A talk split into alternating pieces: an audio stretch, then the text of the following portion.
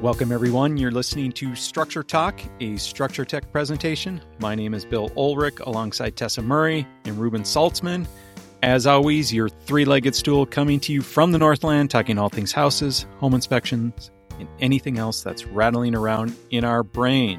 Well, welcome to part two of home inspection mishaps, misadventures, and costly phone calls we just finished up with Neil. Neil gave us uh, gave us about forty five minutes of of good stories, but Reuben's list is quite long, and and Tessa's got oh, half as many. No, she shakes her head. She made one or two mistakes in her tenure. So nobody's got more than me, Bill. My claim is I've made more mistakes than any other home inspector on the planet. Prove me well, wrong. that's true, right? There's an old saying, at least from like in the surgical world, if you don't have complications, you're not doing enough surgery. So if if you're out there and you're and you're practicing your craft, you will end up with with issues. It's just the numbers game. So, all right, Mistakes Reuben, we're just a learning opportunity. Yes, and I've had so many learning opportunities, Tess. Oh my goodness. Me too. I've learned so many lessons over the years. I shared a handful of mine last week when we were talking to my pops. And I know I've shared a lot of these on the podcast over the years, but they've all just kind of been in passing. There was a episode we recorded back in our podcast infancy, hmm. back when we used to have commercials on our podcast every seven minutes. yeah. We did a podcast on home inspection mistakes, but I re listened to it and we really didn't cover a whole lot of mistakes we had made. We had Jim on at the time and, you know, it was a pretty short list. And I just recently published a blog post talking about my top 20 home inspection mistakes. And I just went with 20 because it seemed like a good number, but I surely could have done 30 if I wanted to because the list is so long. And I thought instead of having people kind of listen for them in different episodes, let's just put them all together in, in one episode. Let's list them out. So we had my dad come on and share a bunch last week that he's made. I, I shared a few of mine and went ahead of time and shared them on that show. Tess, I know you shared a couple, but mm-hmm. you've surely got a couple more. And I thought, mm-hmm. why don't I just start with my list? And Tess, I'm surely going to trigger some of your mistakes, and you just jump in when it's appropriate. If if you resonate with any of these or you've made the same ones, I'm we'll, sure I will too. So, well, yeah, for anybody listening, if you're a home inspector, sit back, relax, and hopefully learn from our mistakes. And if you're not a home inspector, this should be really entertaining. yeah. And, you know, I, I, I will say this too it makes us sound really stupid and incompetent when we're sharing all these things. and I'll say that we have grown a lot. These are stories that we tell to people who are in training to mm-hmm. let them know look, don't make these same mistakes that we've made. We have so many more processes, so many more steps in place. And back when I was out in the field doing inspections, I had a different level of confidence. It was like, if I break something, it's coming out of my pocket and I'm going to fix it and I'm going to take this risk. But the inspectors on our team now don't take these stupid risks because they're thinking, this is not my money. And if I break it, someone else is paying for it. And I'm, I'm not going to want that. So I, I, think the inspectors on our team are a lot wiser than I ever was. They, they don't. Well, I think your processes mistakes. too, though the processes you develop in response to the mistakes, you can probably get to the same end information without doing what you were doing when you ran into trouble, right? Yeah. Yeah. yeah. We we've reduced our risks through a lot painful learning. yep. So here's the first one, and this is one I know I've shared it on the podcast. You guys are no, going to know where I'm going with this as soon as I start telling it. But the lesson here is always look inside the dishwasher before you turn it on, before you run it. so this was one where the listing agent was there for the home inspection, which is really unusual, but he just very hung rare. out in the kitchen. Very rare. But the sellers wanted him there. They were very paranoid about their house. And he just hung out in the kitchen. He wasn't intrusive or anything but he was there when I was about to start the dishwasher. And I looked inside real briefly, closed it, and he said, Oh, wait, wait, wait. That's where the homeowners keep their laptops for showings. so he, he pulls open the top tray and there's the homeowner's laptop sitting in the dishwasher. I just, I, I came this close to destroying their laptops. Oh my so gosh. Always look inside the dishwasher before you run it. That's, That's so ridiculous. Intervention. That was divine intervention. Yeah. So glad that guy was sitting there. Number two goes along with that, hand in hand, is always look inside the oven before you turn it on too. I, I'm sure a lot of home inspectors have destroyed a lot of things. For me, I don't remember exactly what it was that I destroyed. It was surely something made out of plastic and it melted and it smelled horrible and it was black smoke coming out of the oven Oh, and I. I had to take this melted gooey mess out of there I, I ruined something of the homeowners and I, I i remember i ended up paying for it but I never made that mistake again if you're going to turn the oven on whatever you do look inside because people like to store stuff in there Yep. Yep. I do. I, I mean, there's there's a pile of stuff in our oven. Yeah Drives I, my wife I- crazy. I've put stuff inside my oven too, but it's always stuff that's oven safe, like Mhm. cookware. Yeah. I have 55 pounds of cast iron in there. Yeah, yeah, that's a safe thing to put in there. So last week we were talking to my dad and we, we talked about losing keys or getting locked out of houses. I have a story about that. And my, my takeaway here is never leave your keys on the counter. Back in the day, before we had the electronic lock boxes that we have now, today, if we want to get into a house and it's got an electronic lock box, we've just got this app on our phone and we use our phone to get into the house. But back in the day, we had an actual electronic key. It would, it would pop into the lock box, you'd punch in your code, and then you'd get in. Well, I don't know what I was thinking. Somehow I managed to put my car keys and my electronic lockbox on the counter, and they were still sitting there when I left and locked up the house. Oh so no. I've got no car keys to go anywhere, and I'm locked out of the house. That was super embarrassing. Thankfully, buyers and everybody had left. We had said our goodbyes. I had done my final walkthrough and, and then locked it up. So they didn't know what an idiot I was, but I ended up having to call my pops. I think it was just he and I in the company at the time. And he ended up coming over and unlocking the house for me. Thankfully, this was a house that was two blocks from our office. It was an easy drive for him, but he wasn't home when I was calling. So I had to sit around at the house just hanging out in the front yard for about 45 minutes till he got home. That was Hey. super stupid. well, would you rather sit in the yard for 45 minutes or drive across town, get home and realize you had their key in your pocket still, and then have to drive all the way back across town?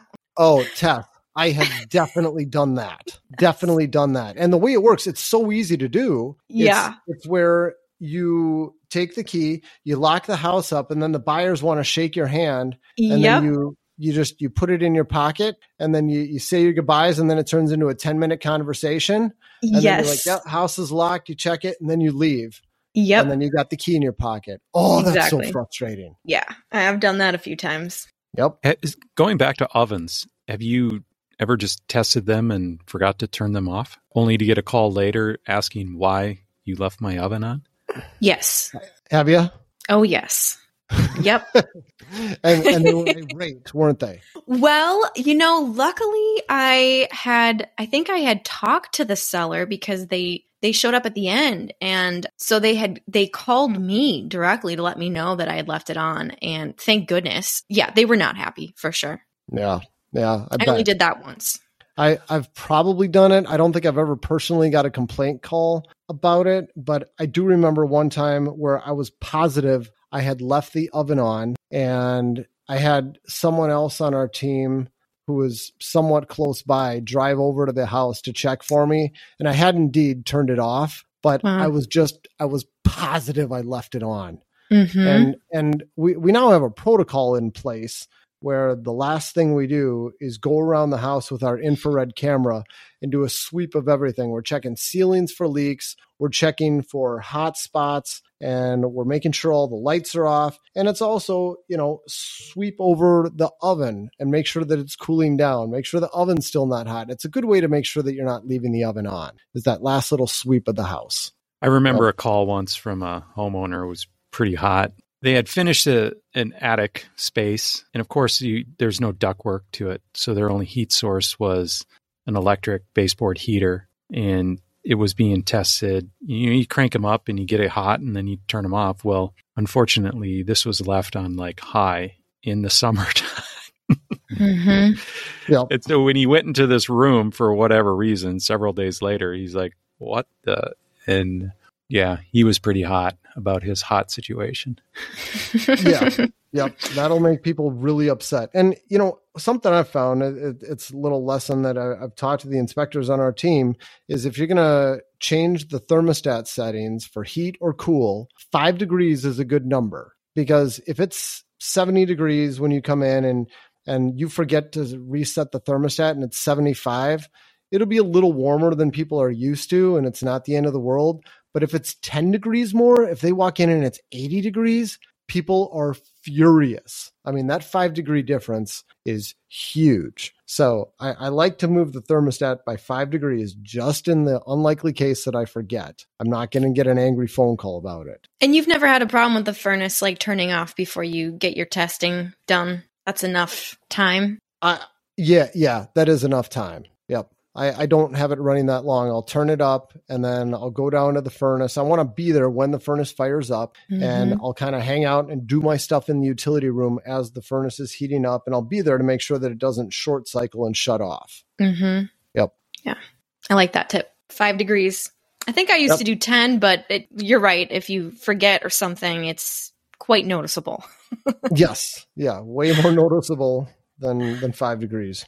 Another one I got here, Tess, you'll appreciate this one, hmm. is never test GFCI outlets on the outside of the house until you have access to the garage. yes. because yep. if, if, you're using your GFCI tester and you use that remote test button and you trip a GFCI inside a garage and the only access to the garage is through the overhead door, well, you've cut power to the garage now and the garage door opener ain't going to get you in and you have no way of resetting it. So good luck explaining that to the homeowners. I mean, that that is your problem as a home inspector and you need to figure out how to fix it. So you're talking about a detached garage or or one that it's, doesn't have a, a it's surely going to be a detached garage. Yeah.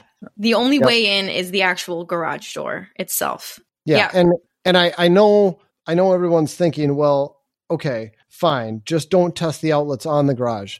No, no, I had a situation where they had the inside GFCI receptacle protecting the exterior outlets on the house that was not a part of the same structure. I don't know why you would run all that wire. you could have run a $15 outlet, but they did it. And that sucked. I'll put it oh, that gosh. way. You know, you, you set it up perfectly because, well, I feel stupid saying this, but I did test the the GFCI outlet on the outside of the detached garage, and it was one that only had the garage door to get in. And sure enough, of course, that tripped it. And then I had no way to get into the garage or to reset it. And yeah. I remember calling you, Reuben. I was like in a panic.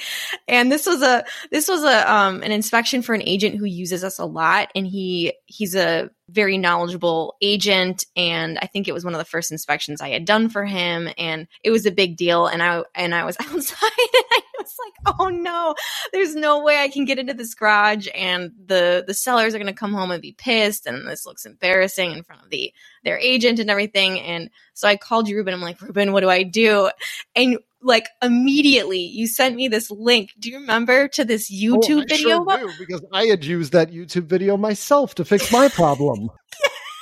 well, yes. Okay, so this YouTube video is like a five minute video on how to basically like break into a garage with a coat hanger. and, and we'll leave it at that. We don't want to give anybody any bad ideas, but it can be done. We'll we'll leave it at that. All you need is a wire coat hanger, and let me just say, I happen to have one in my car. Oh, and I used so lucky. It. I was like, Tessa, you, you don't by chance have a wire coat hanger in your car. You're like, well, yes, I have one. win. Yes.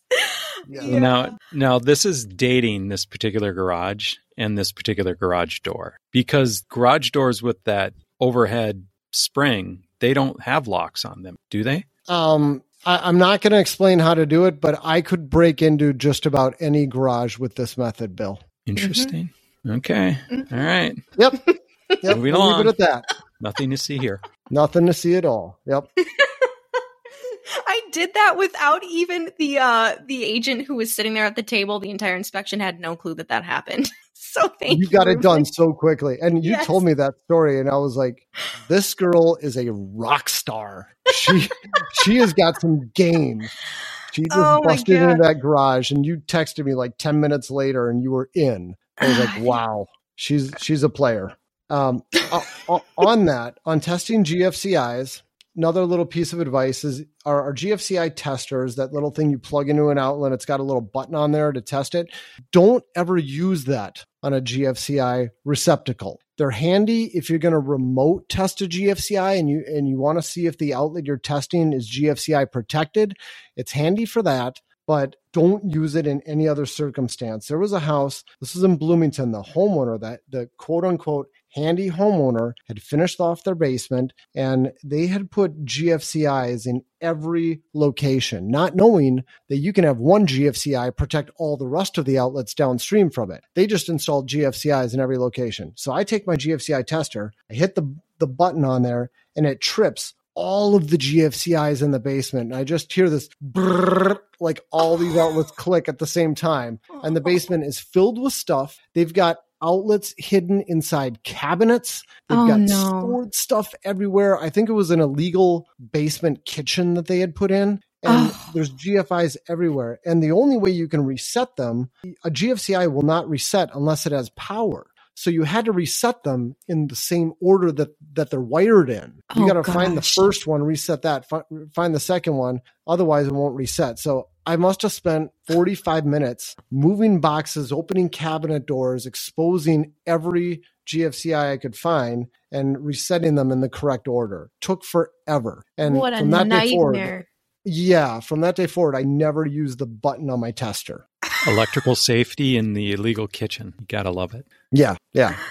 Oh gosh. I've had my fair share of GFCIs too that have tripped and you don't know where the reset one is located and a lot of times it's like in a basement under the stairwell behind all the boxes or in a garage behind built-in shelving or you know just some extremely inconvenient place. Yes. the worst case, yes. behind the chest freezer that's no longer working, that will Yep. declare itself at some point in the future. Yeah. Yeah. Yep. You know, it got to a point where we encouraged all of our home inspectors to bring extension cords with them just in case you trip a GFCI and you can't find it and it provides power to that deep freezer, or you trip a GFCI and it goes bad. Sometimes GFIs will go bad. You simply press the Mhm. test button and that's the last test it had in it and it's done now and Yeah. it was powering a freezer. You're going to want to run an extension cord so you're not wrecking people's food. Good recommendation. Yep. That that freezer, it's, it's never good because the contents are always invaluable. That was the Invaluable. salmon we fished in Alaska and we sent home. I remember that story. The another story. That was my father's elk that he, you know, was like of course it was. Yeah. Yep. Oh. Here's another one, not related to electrical. We're talking uh, ladder safety and, and roofs. Never walk on a wet wood roof. Now, everybody surely knows this, but there was there was a wood roof where it was it was a morning inspection. It was a cold day. There was a little bit of frost on the roof, but the sun was out. The sun had burned all the frost off, and and it was grippy. It was fine. I walked all around. It wasn't a, it wasn't a steep slope either. I mean, it was like a four twelve. So I felt perfectly safe walking around on it until I stepped in a shaded section of the roof where the Mhm. sun hadn't burned that frost off yet. And I went down so fast and I just slid. And I think my toe caught the gutter, which is what stopped me. But Oh. it would have been so easy for me to go right off that roof. So, Wha- huh. Was that a two-story house? no, it was a one story, thankfully. Ooh, but still. S- But still, Yeah. super scary. wow. So just be very careful about never walking on wet wood roofs. They are Mhm. downright scary. Mhm. Yeah, there's a handyman who's done work for us, and uh, he fell off a one story roof. He fractured his, uh, he had a compound fracture of his tib fib and uh, poking through the skin kind of thing. It was ugly. It was ugly. And it was only eight feet. Yeah, yeah. Eight foot fall is no joke. Mm-mm. All right, more on ladder safety and roofs. You and my pops talked about this last week, Tess, talking about bringing, I think it was bringing a ladder up onto a roof, maybe, or maybe it was just walking a roof where you had bad granules, right? Yeah, it was it was a 28 foot ladder with Oh, a yeah. three tab roof with bat. Yeah, loose granules on it. Okay, all right. Well, mine's a little different. You know, every once in a while, we will leapfrog a roof where you've got your little giant ladder. I, I would always carry a little tiny little giant style ladder, like a little 13 foot ladder that you can just throw Mhm. over your shoulder. So or if I wanted- telescoping ladder. or telescoping. Yeah, good Yeah. point. Yeah, those those would work for this too. And so you bring that ladder up to the roof and you set it on a peak to get to a higher section of roof. Now I don't have a mm-hmm. problem doing that. That's fine, but don't ever set that ladder on a sloped section of roof. I I see that. where you're going with this, and my hands are getting sweaty. yeah, I did that on a couple of roofs when I was fairly new in this profession and didn't have any problems. But then I did one where it was just it it didn't have enough grip and I was walking up onto that upper roof and the ladder slipped out on me and I went down hard and I, I didn't I didn't fall down to the lower roof, but I did fall. And Oh, that that was so scary and that's the last time I ever did that. Ooh, yeah, very scary. I've been tempted to set up a telescoping ladder on a slight slope before to get to an upper part of a roof, but hearing that story, it's like I'm glad I never did that. It it always made me a little bit nervous. Only if you're able to set that ladder on a like a like a gable roof or a peak or something like that, so it's not going Where it anywhere. straddles the peak. Yeah, so it straddles the peak. Yep, one foot on each side of the peak. That's the only time I'll do that. I have Yeah. zero confidence in telescopic ladders. I I think they're either going to smash your finger or they're going to just fold in the middle when I'm halfway up them. I I just I wouldn't get on one ever under any circumstance. Even just uh, they're great to Yeah. like go up into the attic, but those things you know there's just there's there's different quality telescoping ladders and you know they range from 100 bucks to two or three hundred dollars and and i invested in a good one and i'm glad that i did i never had any problems with it pinching my fingers or collapsing on me you, i mean there's locks that indicate whether or not it's you know it's locked in place and stuff so i i had good luck with mine but i do there are lots of i've seen them collapse on people when they're climbing on them if they don't ensure they're locked in place they can be dangerous Which one is that, Tess? Throw out a brand. i have the extend and climb and it's Okay. i forget how to spell it but i think it's like x and then Right. t e n d It starts with an X. You're right. yep I don't you're like shaking your modular. head bill no No. Bill doesn't care. again this is this is back to other life experience and there's nothing as solid as something that's solid and uh, i mean I no need to go into medical device but would, the more pieces you try to construct into one solid body the weaker the whole construct is going to be and that's just what i see in telescopic ladders and you you see some of the bowing and it's just no thank you. Well Yeah. i mean if you're a 300 pound person you want to make sure your ladder is rated for you whatever ladder you use Yeah, that's also important, right? Like get the the appropriate ladder for the body habitus that you are. That goes without saying, but I think some people don't even pay attention to those sorts of details. Yep. There's some big people. I'm not ripping on anyone. I'm just saying that sometimes convenience trumps safety. And it's like, ah, I'm just going to run up there and get that one thing and I'll be down and it, it won't be a problem. Right. And you get there and maybe it is. I don't know. I like Yeah. being on the ground. For anybody who Always can't when you're in a hurry. He- Here's another one on ladders. Now, this one is just such a no duh thing, but never put your ladder on any kind of icy surface, on a slippery surface. I remember there was an inspection I was doing with Melind and Dwayne. This was way back in the day. Mm. And shout out we to were- Dwayne. Shout out to Dwayne. We're we're getting onto a flat roof. I think Malin went up first, and I put my foot there to keep the keep the ladder thing where uh, the ladder feet where it was.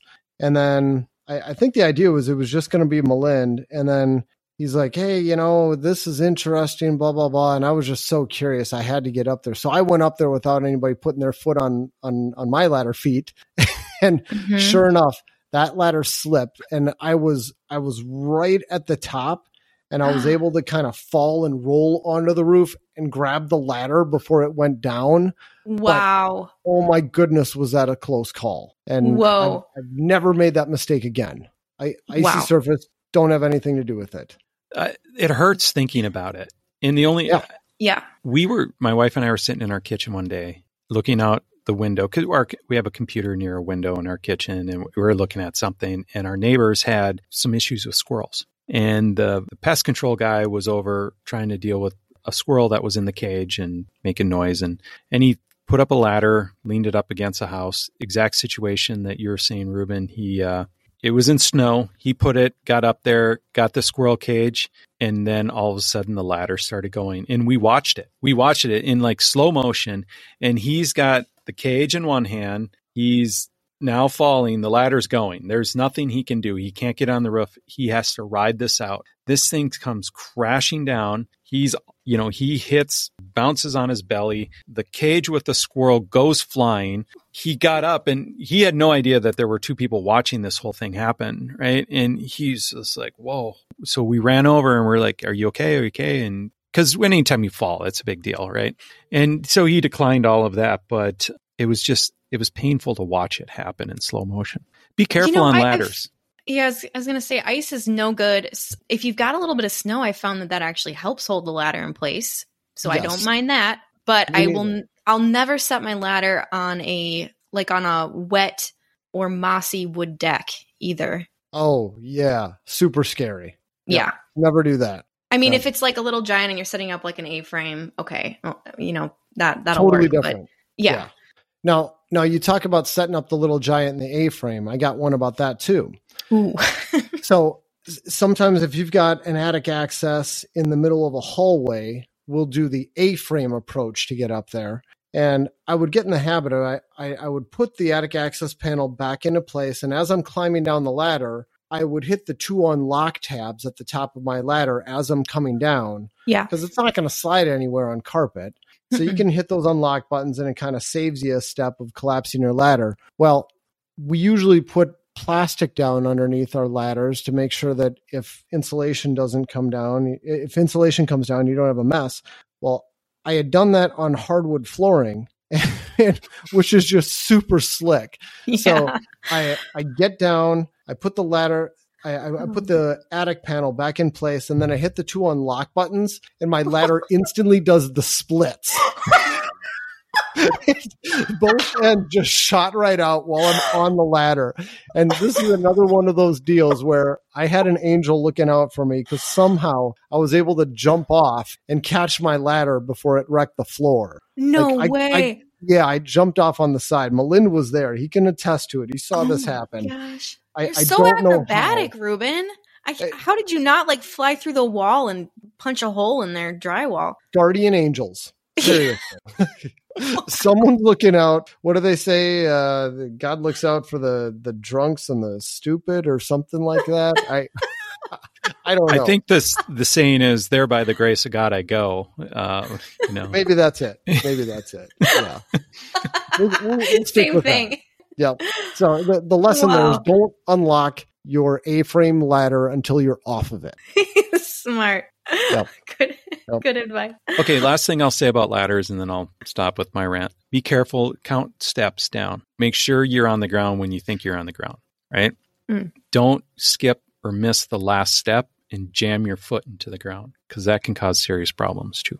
Okay. All right. You ever done that?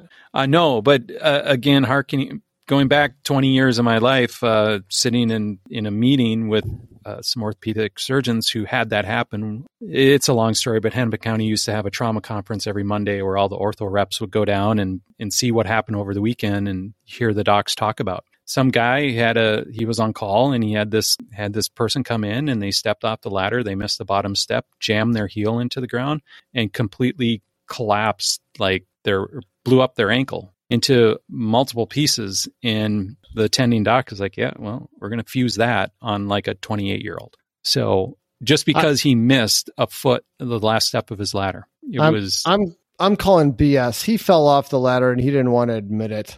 Well I, I don't know i don't know i'm just Wow. going by the story so Mm. but you can jam you can jam body parts anyway Sure. i digress go, let's go back to broken home inspections that's that's more interesting Broken home? Yeah, no, broken home inspections. Those Oh, oh, mistakes okay. that you regret making. Sure. I didn't know what you were talking about either.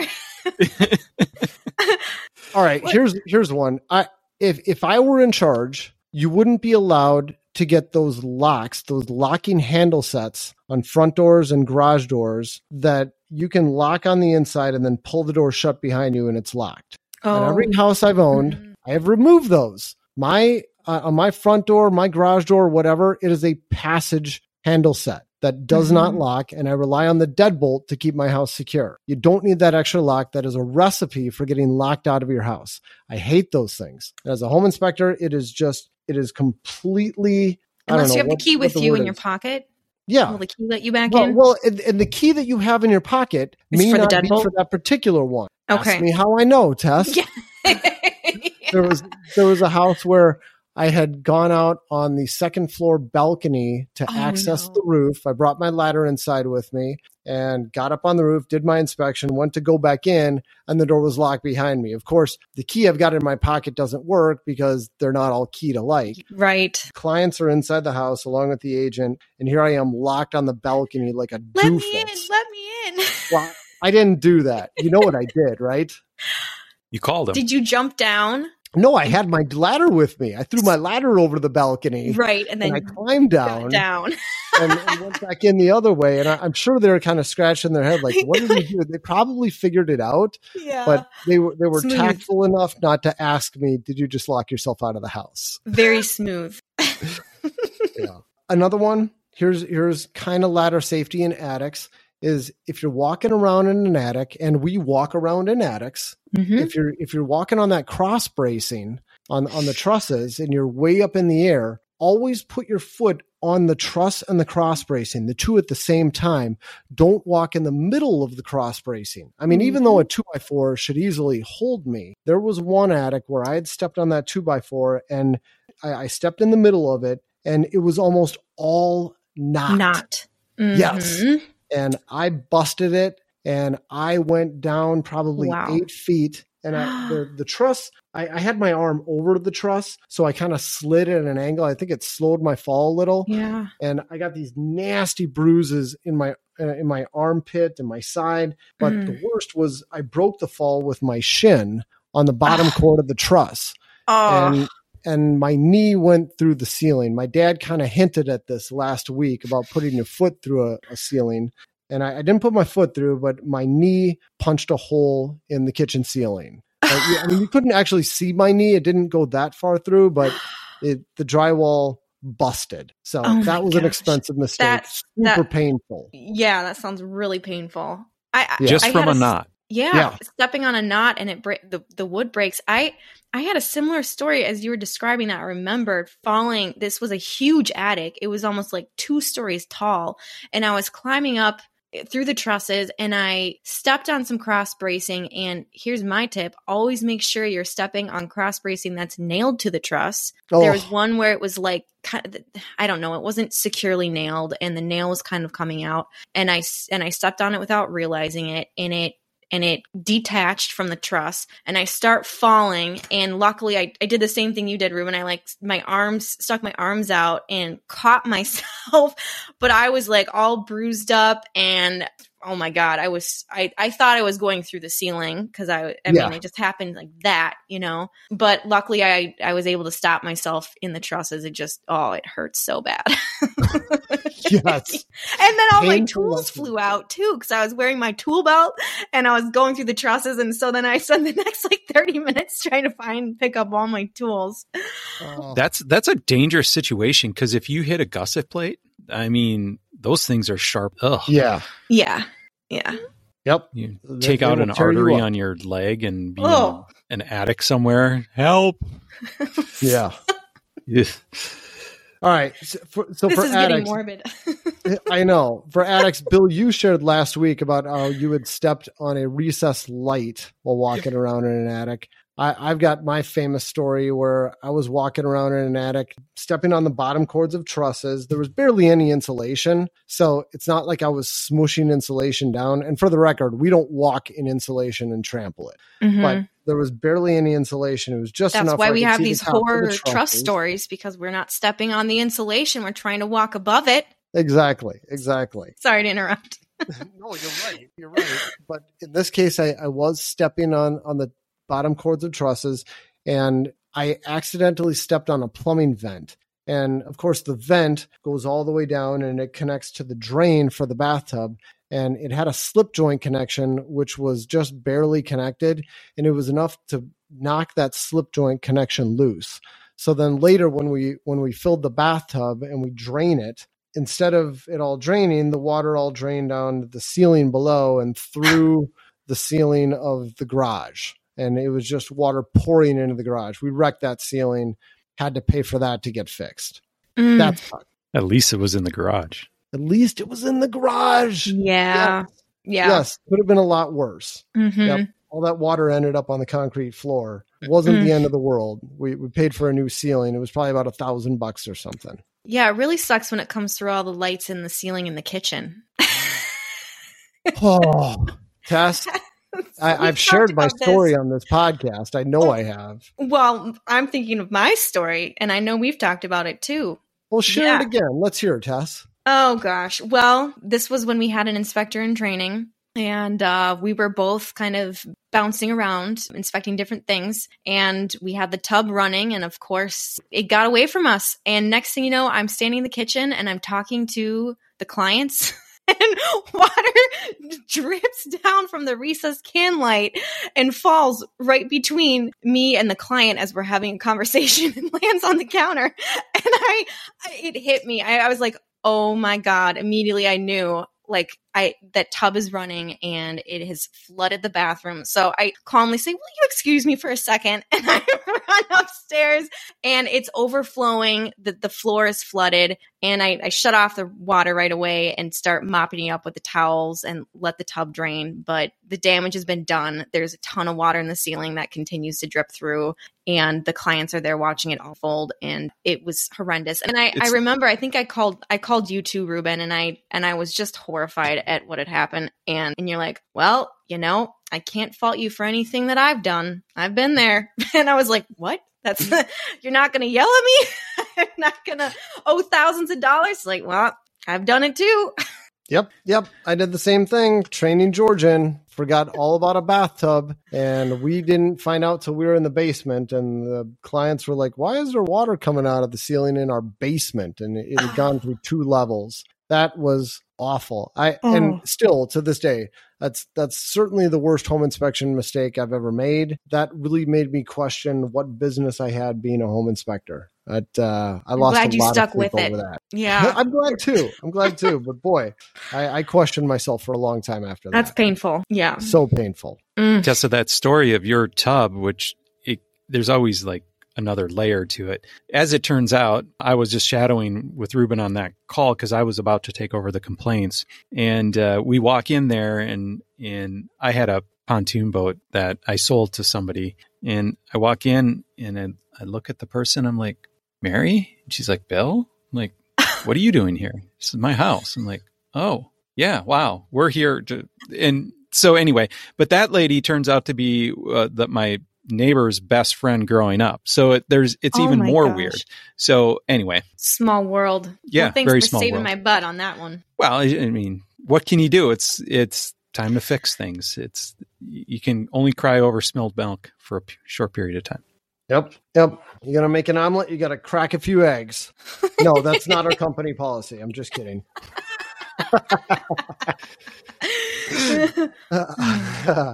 All right. This one, we've surely shared this on the podcast. Always make sure that you're at the right house. Mhm. I've I've done that more than once. A number of people on our team have done that actually. It's so much easier than you might think. I mean, on paper it seems impossible to do, but in the moment, I mean, there there was one instance where I was supposed to show up at 4932 Chicago and I I wasn't totally paying attention where I was going and I turned on to Columbus or something like that. It was it was two C's right in a row and I turned a block early just thinking I'm looking for C and there's 4932 and it was the people living there didn't speak English they spoke Spanish and the agent all of her clients always spoke Spanish so I just kind of figured I'm at the right house this this all fits and I, I said I'm there to do the inspection, and they were very confused. They're like, "No, what do you?" you know, and there was a language barrier. They kind of shaking their head.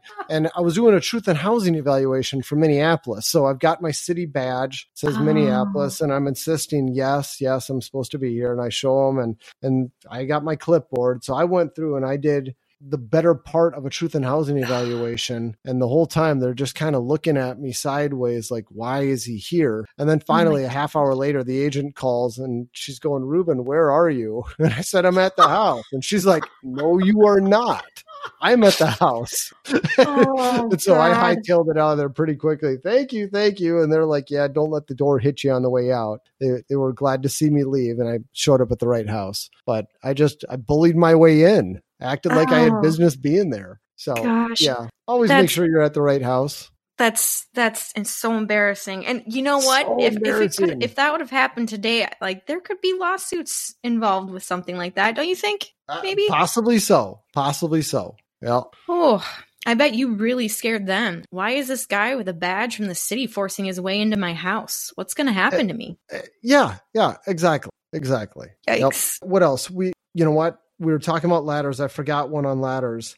Is never put your extension ladder on your vehicle without tying it down immediately. I remember when I was fairly Mhm. new, I, I didn't really have the the tie down method very good on my vehicle. I didn't know exactly how to tie it down. I kind of stumbled through it. So one of the first times I'd use my extension ladder, I'm all done. I go to put it back on my truck, and the clients are outside with me, and I don't want them to stare at me fumbling around tying this down for five minutes. So I just put it on top of the truck. I figure I'll do this later after they leave. They don't need to see me bumbling around. Well, fast forward to I'm driving down the road without my ladder attached and I see the ladder start to slide over to the side, and I'm able to slowly pull over, and I, I got it all reattached. But that could have been really bad. I mean, somebody could have been killed. That could have been a nasty car accident. I had So- yeah, you see that ladder. same- Yeah, Yeah. the ladder debris on the shoulder, and you're like, it's a Yeah. 28 footer and 48 pieces. I, f- Yep. I feel less stupid now. I did the exact same thing, Reuben, for the exact same reason. And but luckily I didn't get on the freeway. It was like a it was a older neighborhood and so I was on my way through the neighborhood and then I then it hit me. I'm like, "Oh my god, I forgot to tie down my ladder." yes, so scary. So my my lesson there, if you put uh, from that day forward, if I put my ladder on top of my truck, it gets tied down immediately. Immediately. I will Yeah. not remember to come back. Another one is never put your tools down out of sight. I remember the first time I left a tool at a house, it was my little giant ladder. How do you leave a ladder at a house? Well, I was using it in the backyard for something, set Oh. it down in the backyard, should have set it down, taken the time to put it down in the front yard. And I left my little giant there, one of the first inspections I ever did. Never made that mistake again. But that applies to everything. I've left I've left sunglasses at houses, I've left Mhm. inside shoes, my laptop, flashlight, infrared My- camera, Impact drill. impact drill for you. That was sad. Did you get it back? No. Oh, yeah. I tried. Yeah. And, and then people are like, nope, there's no drill here. Exactly. yep. Yeah. That was a nice Yeah. one. Milwaukee. Yep. So when it, when you're done with your tool, put it in your walking path. Don't put it on a shelf in the utility room because the second you set it down, it's gone. You ain't coming back to it. Yep. It, it takes just a little bit more time, but never put stuff down where it's not going to be blocking your path. Yeah. Is that wrapping up your list? I mean, All right, I got one more, Bill. One more. I know I've Okay. told the story on the podcast. it's your podcast. You can go as long as you want. I, Okay. Well, I, I'm I feel like this is this episode's getting long. There's so many stories here. But last one is if you've got a natural gas appliance and someone hooked it up to a propane source, don't operate it. There. There- there's your lesson. There was a house that had a propane source for for fuel, and they had an oven that they didn't convert from natural gas to propane. And I I knew what was going on when I turned on the burners because it was this big aggressive yellow flame like coming out of each one of the burners. And I took pictures of it. You know, there's flames like three inches in the air because propane has so much energy. But I had also turned on the oven. And so I go to check on the oven. I open the door, and what happened was the whole time you've got this propane coming in, about half the propane is burning, the other half is just filling inside the oven. And it doesn't have the right fuel to air ratio for any of that to combust. But as soon as I opened the door, I totally changed that ratio and it all exploded at once right in my face. And I, I singed my eyebrows and I yelled. I mean, it was an explosion. And I've never done that again. Now, I, if if it's the wrong fuel type, as soon as you know it's the wrong fuel type, turn off the appliance and be done with it. That's it. You're lucky it wasn't worse than that. I'm very lucky it wasn't worse than that. You're right, Tess. Could have oh been. my gosh. Yeah. Crazy, crazy All right. stuff. I, I, I've surely got way more, but you know that's Do you really today. have more on your list? Well, just just last week when we had my dad on, I brought up all these other ones that uh, I hadn't thought of and put in or put in my blog beforehand. And and as I'm telling these, I keep thinking of more that I didn't come up with earlier. I'm not. I, we, we got to end this list at some point. But Tess, you got some more, don't you? Yeah, Tess, Oh do share. Do Gosh. share. Well, no, I, I agree with you. It's like as you talk, then I then these memories come back up. But I just this one that was absolutely ridiculous. The sellers had cats and they left a note behind. They said the cats will try to escape. So make sure you're, you know, you keep the door closed. And I'm, you know, I'm like, what? Th- this is completely unfair because we had buyers that were showing up. I, I mean, there were like at least two people there, the buyers, and maybe they had a, another person show up too, and the agent. And we're all coming and going. And um, sure enough, like at some point during the inspection, like one of the cats made a run for it, saw the door open, and left and spent probably the next hour trying to chase a cat through the neighborhood oh. to get it back. The into- neighborhood. Oh, Yes. Yes, it was it was running into neighbors' bushes and it, I mean it was just it was a nightmare and I was I was so mad. I was like who leaves a cat behind when they know their cat tries to escape? It's like, you know, they set me up to fail. yeah, y- yeah. yeah. There's no way. Like if Juggers got out, there's no way you're corralling that guy because he would. He'd be like, "Oh, this is a game of keep away." But you And got the we're gonna- cat. Yeah, we cornered it and yeah, and grabbed it out of a bush and then got Wow. it back. But it, I mean, it was just, it was ridiculous. And uh, yeah, I'll never forget that. I had a cat get into an attic one time while I was crawling on in an attic, and I, I'm shining my flashlight and I'm scanning around. All of a sudden, I see the cat up there. I'm like, oh shoot! So then I had to herd that thing out of the attic, and that took me a while. So yeah, just, just in general, I've had cats bite people during an inspection. And there was a cat sitting on a on a stairway to a basement one time and i remember i i tried to walk past it and it like hissed and and lunged at me and i thought oh my gosh okay well the basement can wait. And next thing i know i hear the client and the agent scream because they tried to go in the basement and the cat attacked them. And i was just like oh boy.